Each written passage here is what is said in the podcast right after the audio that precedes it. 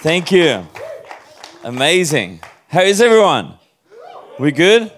We happy?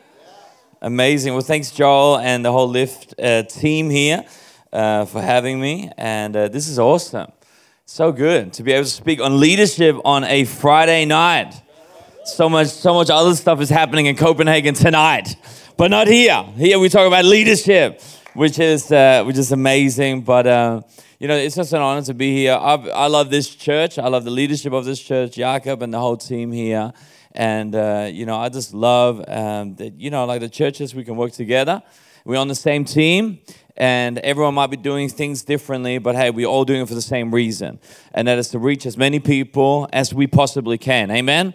That is why we're here. And, uh, you know, leadership at the end of the day is about serving people and serving God and uh, serving, hopefully, them right into heaven. Is this microphone okay?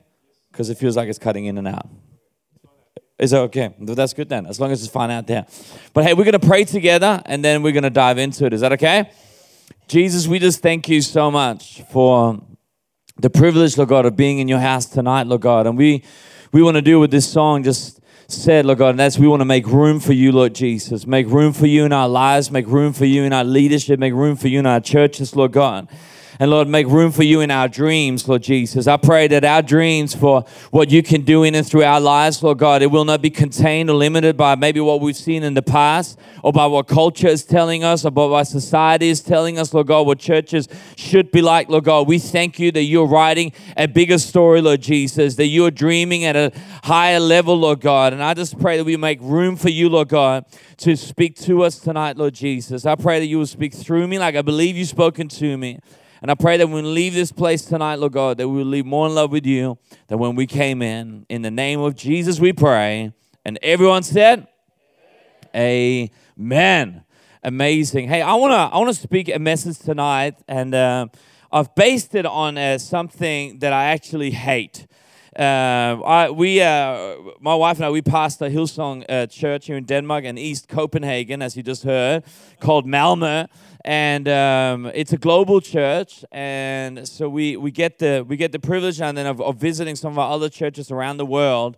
And when you travel there is one thing uh, that i think anyone that travels would agree is despicable and that is a little thing called jet lag. Uh, I mean, you guys, the Altana, your class, you will you will discover this on your trips abroad um, you know, jet, if jet lag was a person, I would slap them uh, and I wouldn't apologize. Jet lag is horrible. You know, it, it, it's the whole thing. Like you, you, you think you're here, but like everything inside of you is there, and you don't know where you are, and it's confusing and, and all that. And I wanna I wanna speak a message tonight that I've called jet lagged Christianity. Jet lagged Christianity. The medical term for jet lag, and I, I, it's hard to say this word, uh, it's desynchronosis. Yes, I got it. Desynchronosis. And basically, jet lag means that your body is out of sync with itself. That what is inside of you is saying that you're there, but what is outside is saying you're here. That there is a battle going on between your inner world and your outer world that on the outside that you are geographically somewhere in the world or Malmo, wherever, you know, wherever you might have jet lag, you know. For some, I, I personally, I find it's the one or two hour jet lags that gets you. You know, I'm, I'm feeling for, for Julian coming over from England, it's one hour, and everyone always laughs at the one hour jet lag, but I feel like that's the one who sneaks up on you. Because the eight hour jet lag, I mean, you see that sucker coming. I mean, you know it's there. Uh, you know, night is day, day. It's the one hour that gets you. Because you're sitting there having dinner with your friends. It's 11 o'clock at night, but no, not for you. It's midnight. It's just that one extra hour that makes you fall asleep. Anyone with me? No? Just me. Okay, great. Julian, you with me? Oh, thank you. Appreciate that. One friend.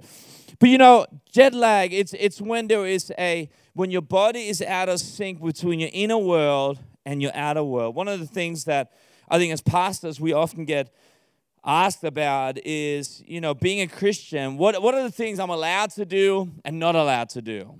I don't know if you guys get asked these questions. We do uh, in our church all the time. And, and often, what, what people want me to do is that they want me to use the stage, the platform, to kind of say the do's and don'ts of Christianity. What are the rules? You know, what can I and can't I do? We, we've, seen, we've seen lots and lots of people come to, come to faith uh, in church and people from, from complete unchurched background. And, you know, they hear about all these stories of what they can and cannot do. But, you know, as a pastor, my job is not to convict people. That's the Holy Spirit's job. The Holy Spirit, He is the one that will point things out in our life. My job as a pastor, my job is to point people to Jesus. That's my job. My job is in everything I do is that we are constantly pointing people to Jesus. I mean, even when Jesus got confronted about certain things, I mean, listen to what he said. You know, when, when the rich young ruler, for example, came to him and said, Hey, you know, how, how about this? And what did Jesus say? He goes, What does the Bible say? How do you read it? He threw it right back on them. you know, there is something about us as pastors and, you know, in leadership, and I'm saying us because if you're in this room, obviously there is a desire or dream at some point in your life to be involved with pastoral ministry, whether that is full time or as a volunteer or whatever it is. And I commend you for that. But our job as Christians, first and foremost, it is to point people to Jesus. And why is that? Because once there's a relationship with Jesus, something happens. There is a change that takes place on the inside out. It's like there is a jet lag taking place. Something has happened on the inside that is out of sync with what is on the outside. I mean, it's like when you grow up. Has anyone had anything where, like, when you were a kid, you didn't like it, and then you grew up and now you like it? Anyone? I mean, I remember as a kid, if, if, if anyone like was even like thinking about cooking liver, you know what I'm talking about? Like I would vomit. Like I'm like, there's no way I'm eating that. There was no, and then like you get older, and then you get like introduced to like French cooking and you know like amazing restaurant, and then suddenly you're like, wait a minute, that's not too bad. It was just microwave wasn't the way to cook it, you know? You know, there is, there is, a, there is a change that takes place. Same person, but there's a change that takes place. Same thing happens when people encounter Jesus. There is a change that takes place. And slowly, some of the things they used to like, they no longer like. I had a friend call me a, a, few, a few weeks ago, and he was angry at me. And I was like, Why are you angry? He goes, I was at a party last night. I was like, Okay, why are you angry at me about that? And he's like, Because I had such, you know, I was so, felt so guilty this morning and I hadn't done anything wrong. I mean, I used to do things wrong, and we know that. But last night I was good. I was like, Well, what was it? It's like, Well, you know, I did this and this and this, but that's not bad. I'm like, You're becoming a Christian. That's what's happening. He's like, I know. you know, there's because there's a change that has taken place. Paul puts it like this in Romans 12. He goes, This is what I want you to do. God helping you. That's very important, that part. God helping you. Because that's what grace is, by the way. Grace is God helping you. You cannot do this in your own strength. You know, as a have you ever heard a Christian "Oh, it's so hard to be a Christian"? It's not hard. It's impossible. That's the good news of the gospel. It's impossible to be a Christian. You can't forgive the people that hurt you. You can't live the way that God wants you to live. None of us can. It's impossible. That's where grace comes in. It says, it's impossible. Now let me help you. Let me help you do this. That's what grace is. So he goes, This is what I want you to do. God helping you. Take your everyday, ordinary life, you're sleeping, eating, going to work, walking around life, and place it before God as an offering. Embracing what God does for you is the best thing you can do for Him. Don't become so well adjusted to your culture that you fit into it without even thinking. Instead, fix your attention on God and you will be changed from the inside out. Readily recognize what He wants from you and quickly respond to it. Unlike the culture around you, always dragging you down to His level of immaturity, God brings the best out of you, develops well formed maturity in you. See, the work that God wants to do in you is that there's a change from the inside out. What most of us we do, can we just be honest here because we're amongst leader, leaders? What most of us do, we do a change from the outside in. We're like, oh yeah, oh they want me to look like this, I dress like that, I talk like that, I say the right thing, I say the right words, I show up at the right events, and everything is on the external. first battle, first season of stress, and that change will not last. But when it, when it comes from the inside out, that is what we call conviction. Conviction. Conviction is what you say, this is who I am, no matter what happens. What is amazing about this process is as you just fix your life on Jesus, not rules, not regulations, on Jesus, there is a change on the inside of you. Suddenly you like things that you never imagined you liking. Suddenly you enjoy doing things you never in, imagined doing. Some of you, you're thinking about leadership, and it's like, there's no way I could do that. There is no way I could stand up here. There is no way I could be singing. There's no way I could be preaching. There's no way I could be leading. What a great starting point. Because God helping you, He's going to change you from the inside out. He's going to use you to actually make a difference. And I'm telling you, I'm telling you, and you know this, but Denmark, we need more Christians out there with a conviction that Jesus is the answer. We need it. Like, we seriously need it. Last night, we had our leadership night at, um, in our church. We had, we had these doesn't matter what we had. We had a night.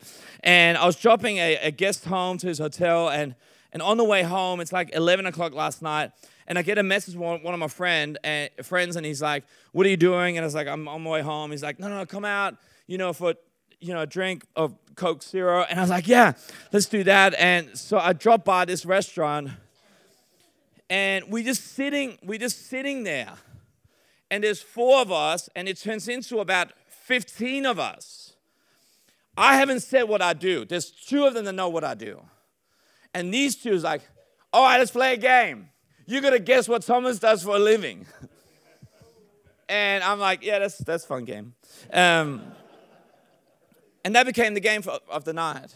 But the moment they found out I was a, as a, a priest or a pastor, immediately they were like, "What time's your service?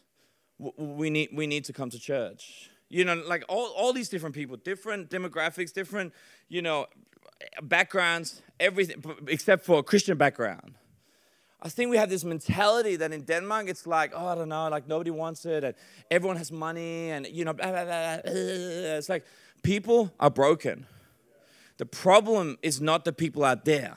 The problem are the people inside churches. Is that we are so self preoccupied with all our own little worlds and eh, like whatever if we can just get our eyes off ourselves and onto the cross and onto the world, then maybe we could actually make a difference in our lifetime. Anyways, that's a side note. First Peter, he said like this. Well, he's not a first, he, there's just Peter, but he said in his first letter, chapter 2, verse 11, he says, Friends, this world is not your home. So don't make yourself cozy in it. Don't indulge your ego at the expense of your soul. Live an exemplary life among the natives so that your actions will refute their prejudices.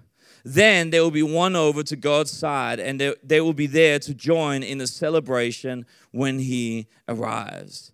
You see, this is why church and church fellowship is so important because we live in a world that is becoming more and more if it feels good, then do it.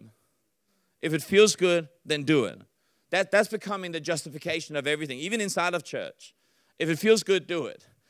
Can I just suggest that's such a stupid way to live? like, even logically, like, remove God and Jesus uh, uh, out of the equation for a second. It's such an illogical and dangerous way to live. If it feels good, do it. Wars have started like that. Divorce has started like that. Affairs have started like that. Destruction of whole generations have started like that. If it feels good, do it. It's such an illogical and destructive way of thinking. Yes, this is the society that we live in. You know, when you're traveling and if you feel jet lagged, what's important is that you got to find a source of time that is not subject to the surroundings. You got to find something that you know. You know when you wake up and you don't know whether it's summertime or wintertime? Do, do you know that? and then everything you're looking at, you know, like you're not you're not sure. Now, when I was a kid, I'm old enough to say that now. When I was a kid, we could pick up the phone and call Mrs. Clock. Does, is anyone old enough to remember that? Okay, appreciate that. Eh, it's true. We would, we would, I can't remember her number, but we would call her up and you'd call the number and then you would be like, and then suddenly she went, klokken er 11, eller 11, det må man ikke sige, 11. Klokken er 11.05, 13, dude! And then you would hang up, and you know what the time is. These days, you can just Google, what's the time where I am right now? I mean, you got to find something that is outside and that's not subject to where you are right now. When you live your life without an external reference of ethics and morality, you're to get yourself in trouble because you are subject to whatever is happening around you. It's like one Christian walking into a nightclub on their own. It's like you're to be in a world of trouble because you have no no one. You have nothing to keep you to your standards nothing to keep you to your convictions. That's why they got really quiet on that one. we can go there. Should we go on that one? We can, we can camp on that one for a while. That's why we do church every Sunday. You know, the author of Hebrews said, Let us not give up meeting together. Yeah? It, it says that Hebrews 10, it says, Let's not give up meeting together. And then the author it says, Why? And he says, So we do not drift. We all drift. We, we drift in our convictions, we drift in our faith. People sign up to the gym, three weeks later, they don't go. Now they're just investors. You know, we, we, we all do this. We do it in every area of life, but we also do it in our, in our walk with Jesus. When we first start out, oh, Jesus, I love you. little sinner, you know, I'm going to live for you. Like a few questions I could ask right now that, that would make all of us, like, feel a little bit like, ah, oh, it's like, like, do we read our Bible every day? Like, do we pray? Do we share our faith? I'm not trying to make anyone feel guilty. I'm just trying to make people feel a little bit convicted. but what is it? Oh, it's called drift. It's called drift. The, the, those of us who've had kids around oceans where there's lots of waves and stuff, one of the things you, you, you teach your kids is that when they get in the ocean, the first thing they have to do is they have to find a fixed point on the beach, something that doesn't move. And so when they're playing, they've got to constantly look up and find that fixed point because they know if they don't do that, suddenly they could look up and they're in a world of trouble over here because they don't know that they're getting dragged away. They don't know the drift. So you teach your kids when you're at the beach, you're like, look up, find that flag, find something that doesn't move, and every few minutes, look up and readjust. Look up, readjust. Look up and readjust. You know what happens when we go to church? We look up and we readjust. Church is our flag in the sand. Church is our fixed point. Church is where we make sure that we haven't drifted. We get back on track in our thinking. We get back on track in our speaking. We get back on track in our disciplines. We get back on our track in, in terms of our faith and what we're believing for in our theology. Church is the flag in the sand. Can I encourage you as leaders? Can I encourage you as future leaders? Do not give up meeting together in your local church. Do not give up on it. Do not give up on it. It is your flag in the sand that will help you. We all need it, especially when there is this struggle between our inner and outer world. Can I just give you just a few signs that there is jet lag in your Christianity? Is that okay? Is that okay? Just a few things. First one is you're resting when you should be working, you're working when you should be resting. Jet lag Christianity. You're resting when you should be working, you're working when you should be resting there is a disconnect between your inner world and your outer world. King David, we know this story, 2 Samuel 11. All the kings go to war. King David is at home in bed. It says at night he got up out of bed. It's like, come on, man. Like you slept all day. And then he's out perving on the neighbor's wife. You know, like he got himself into a world of trouble you know, people died. I mean, there's so much calamity because of this decision.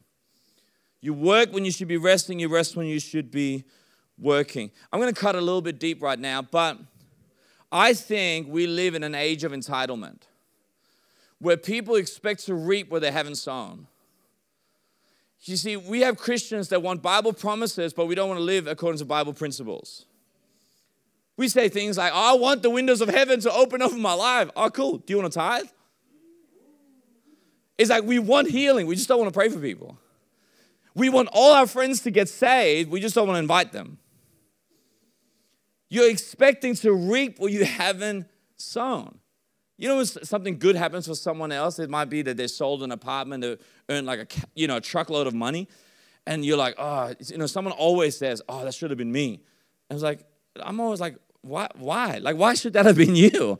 Like, did you live according to a budget? Did you, did you plan and did you renovate an apartment? Did you? No, no, I didn't. No, because you're expecting just to get something without ever have to done anything. I think a lot of us, and I, I see this all the time, leaders that are resting when they should be working, and working when they should be resting.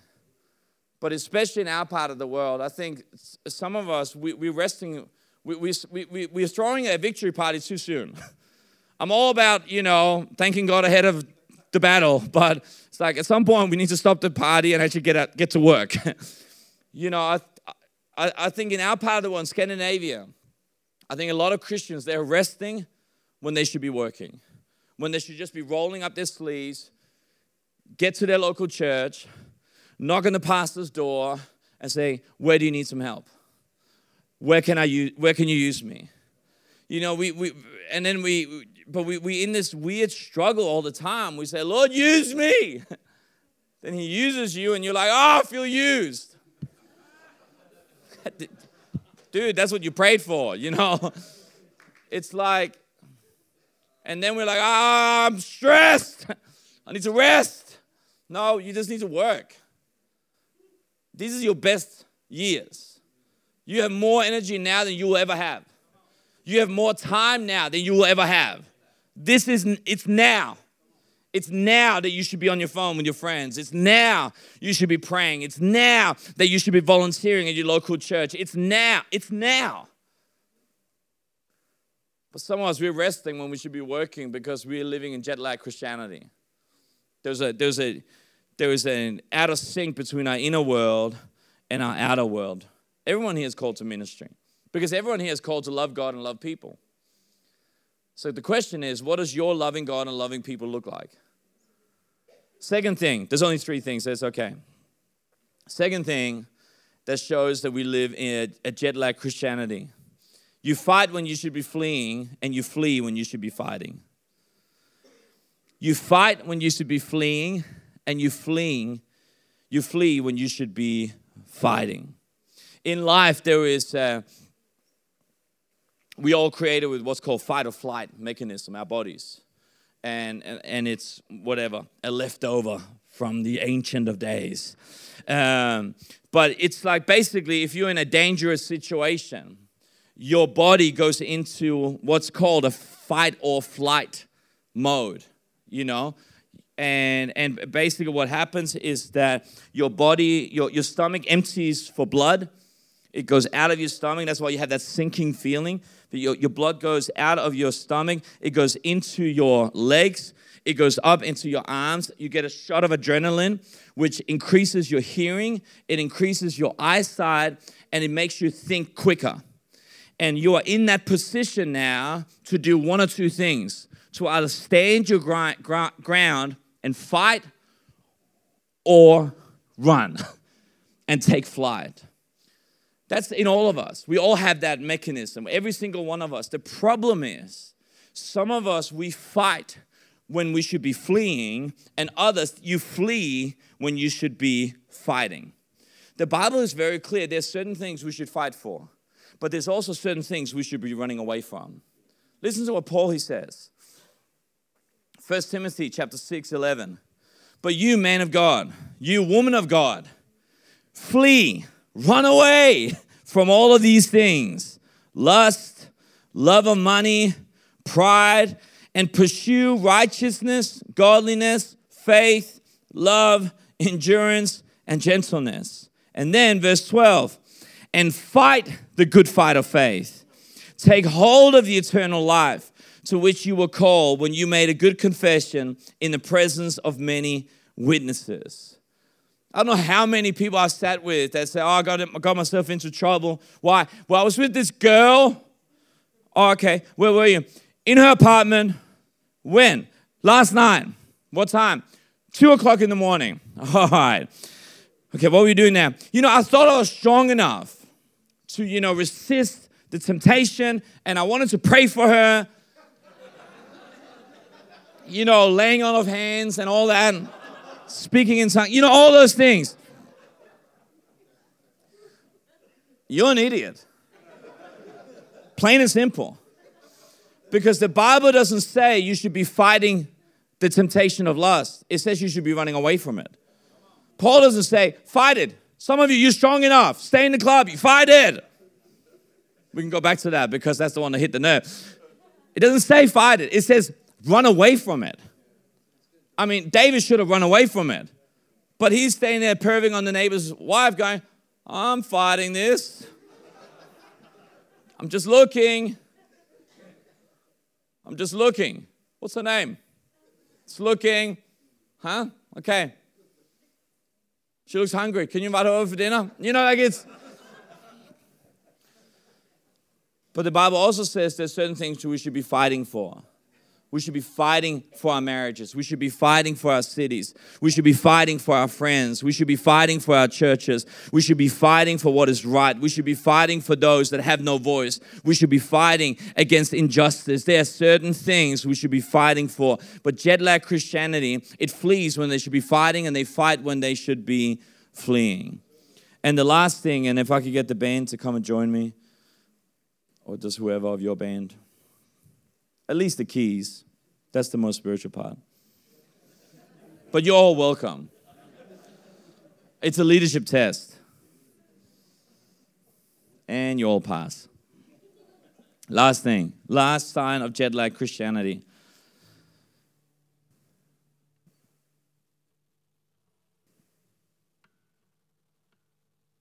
I timed my breathing because I thought like we would have we would have hit the title at the same time as you played out. You know, that would have been so good. The last point of jet lag Christianity is see? The last thing of jet lag Christianity is you forget what you should remember and you remember what you should forget. And this one is massive, especially in leadership. You know, Paul he says, do not throw away your confidence because it is richly rewarded. You know, if you want leadership, you gotta hold on to your confidence. Confidence is one of those things, you know. Now, I'm not talking about self confidence, I'm talking about God confidence. Self confidence will get you in a world of trouble, but just confidence. Confidence that you're, you are where you're supposed to be. You, you, you, you, you got something to say, you got something to do. I, I don't walk into a room like this because I think I'm the best person in the room. I walk into the room because, like, well, God, this is where you want me tonight. So I'll do my bit. And I'm going to do it confidently because anything else wouldn't serve anyone well. Now, we say things like, yeah, but the reason why I don't have confidence is because, you know, my old pastor said this and this to me. No, that's the circumstances. That's not the reason. Because the Bible says, do not throw away your confidence. That means that no one can break your confidence, no one can steal your confidence, no one can take it from you. The only thing that can happen is that you give it away. How do we do that? I think we do it by remembering what we should be forgetting and forgetting what we should remember. Jet lag Christianity. We've messed up our memory. The problem is that some of you have got too good a memory, but you're remembering the wrong things and you're forgetting the right things. Too many of us, we are paralyzed by our past. Yeah, but I could never be a leader because you don't know what I've done. You don't know my past. You don't, you don't know my mistakes. You don't know my childhood. No, I don't. But why are you still remembering that stuff? Why are you replaying that in your, in your mind and throwing your confidence away? Hebrews 8:12. God says, "For I will forgive their wickedness, their sins, and I will remember their sins no more. I will remember their sins no more. Imagine if we could forgive each other like that. But we don't, do we? Someone hurts us, and what do we do? You always do that. I thought you forgave me last time. Yeah, I did.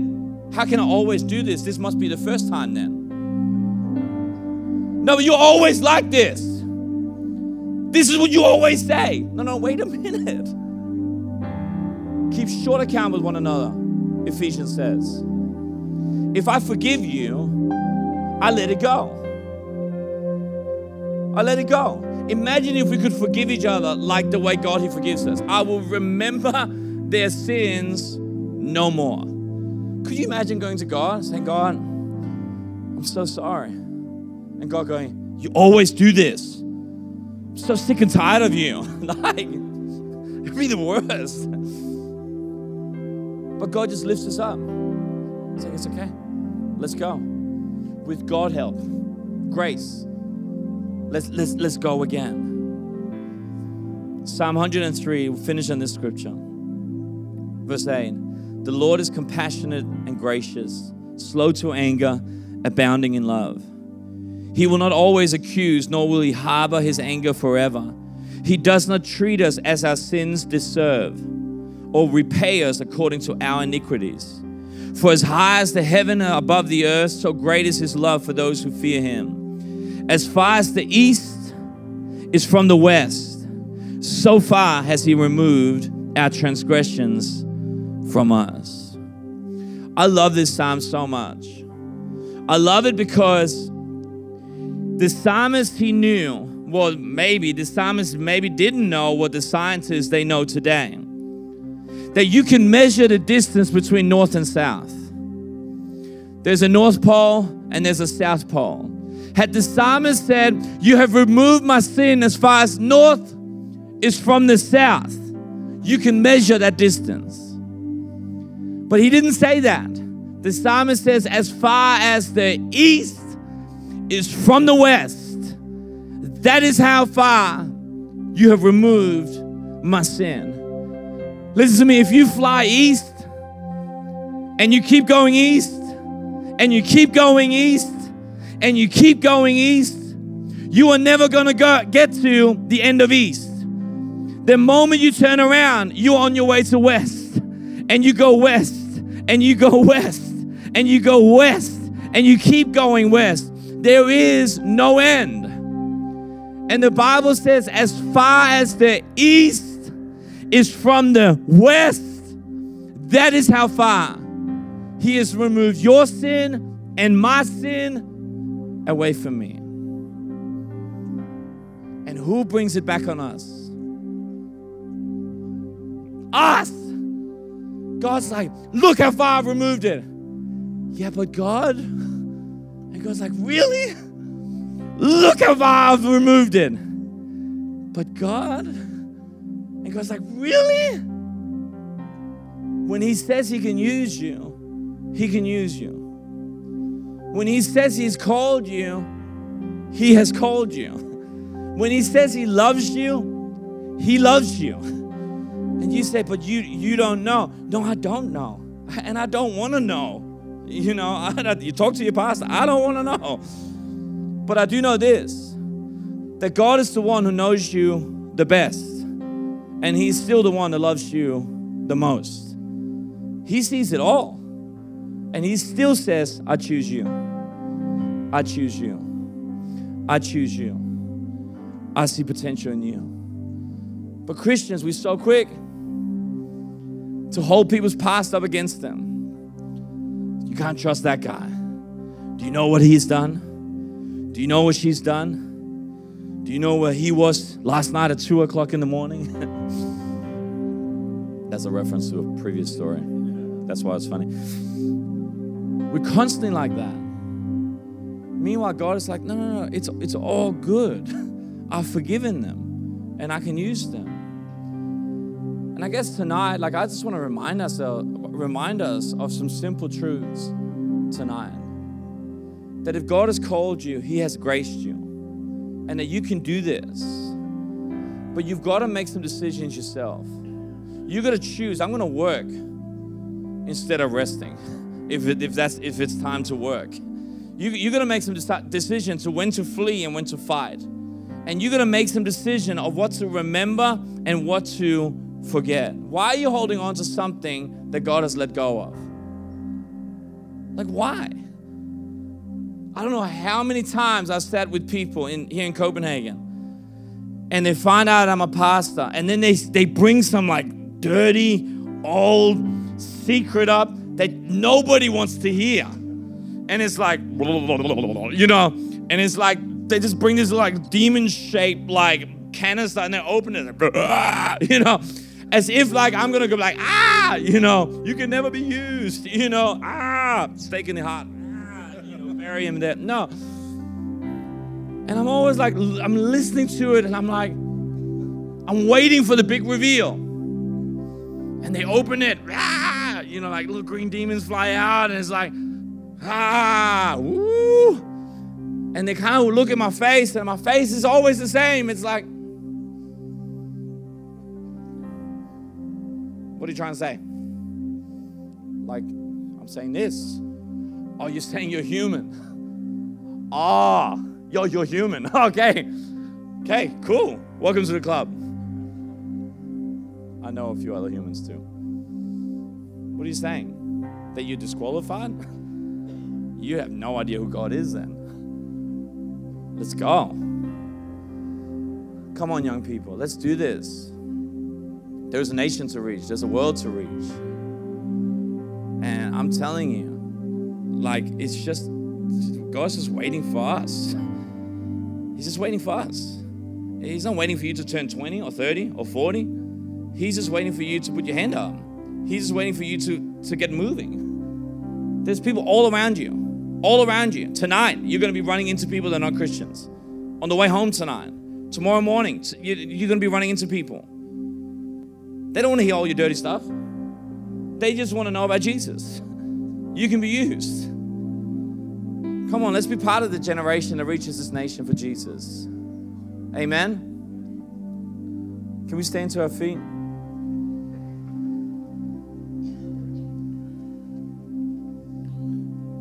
In a moment, we're going to push some people over, throw some oil on you, cover you up in a blanket, and carry you out. No, we're not going to do any of that. I want to just take just a moment. We're not going to, we're not going to take long because God doesn't have to take a long time. Because really, tonight it's not about really a moment as in like this is gonna solve everything. you know, it's so funny. Like People spend 30 years messing up their life. They give God 30 minutes to fix it. Um, you know, church is the place where you just change your direction. You still got to walk it out. And so, if you sit ever sit in a meeting where you're like, "Oh, it's all going to change now," probably not. Most likely, all that's going to change is your direction in that moment. That's it. You still have to walk it out. You know, in our church, we hand out Bibles to new Christians and we, we challenge them to come back for four weeks and, like, ah, you know, we go hard. Because we know, like, you putting a hand up, praying a prayer, all that. Theologically, I believe in a whole bunch of stuff has happened. But practically, you still got to walk it out. You still got to walk it out. And so we're going to pray for some people now. But all that's happening, just so we can all be on the same page, all that's happened is that you're doing this. That's it. And then after tonight, when the old thoughts start popping up again, you start walking out. It's like, no, no, no I'm not going to remember that anymore. Oh, I'm going to flee this. Oh, I'm going to, I'm going to, I'm going to work. I'm not going to rest now. It's not time to rest. Time to work. I'm going to fight for this. You know, you're going to start to walk this out. I'm not going to throw my confidence away. No, no, I'm holding on to that sucker. So come on, can we just close our eyes? I want to just pray for anyone here that You've been holding on to things. I don't know what it is.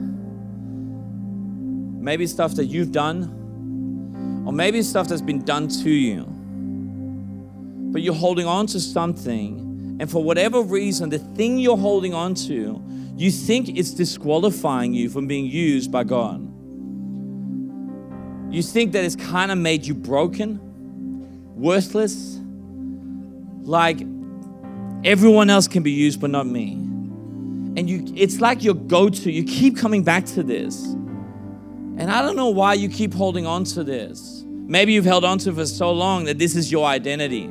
You're the broken one. You're the victim. You're the one to mess up. You're the one that does. Well, I don't know what it is.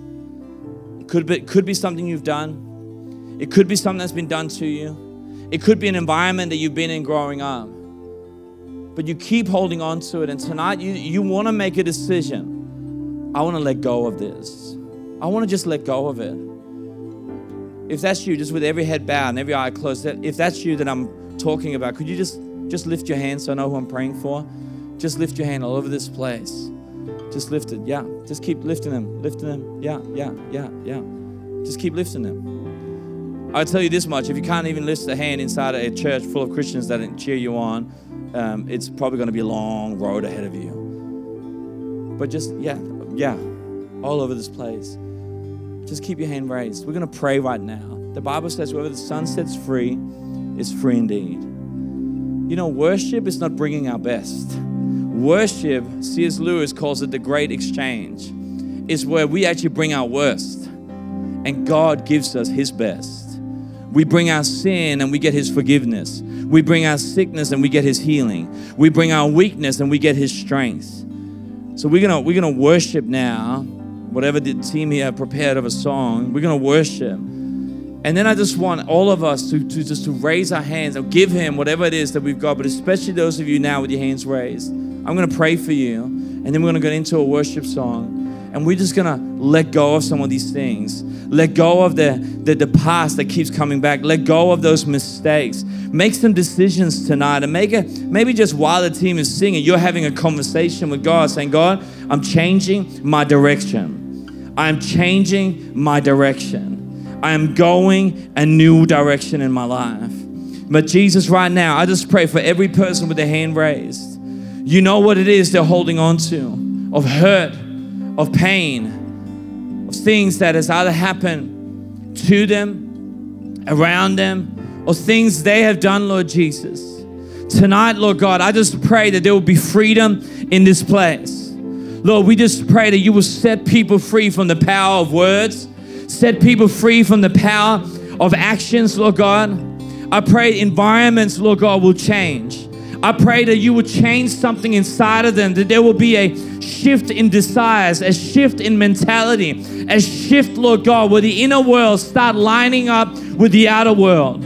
Lord God, where you're moving them in a different direction, Lord God where suddenly they see, I am not that person. I am not my mistake. I am not my past. I am not that abuse. I am not those words. I am a child of God. I am a daughter of the Most High. I am a servant of the Lord. I am called by God. He has written my name in the palm of His hand. He will remember my sin no more. As far as the east is from the west, that is how far He has removed my mistakes. He has removed my sin. So, Lord, we pray for every person that's here tonight. Whatever they're holding on to, Lord God, we let it go tonight. And we ask for you to take it out of our lives, take it out of our hands, Lord God. We want freedom. We want to be representatives of freedom, Lord God. We want to be carriers of your light wherever we go, Lord Jesus. So we give you all the glory and all the praise. In the name of Jesus, we pray. Amen. Come on.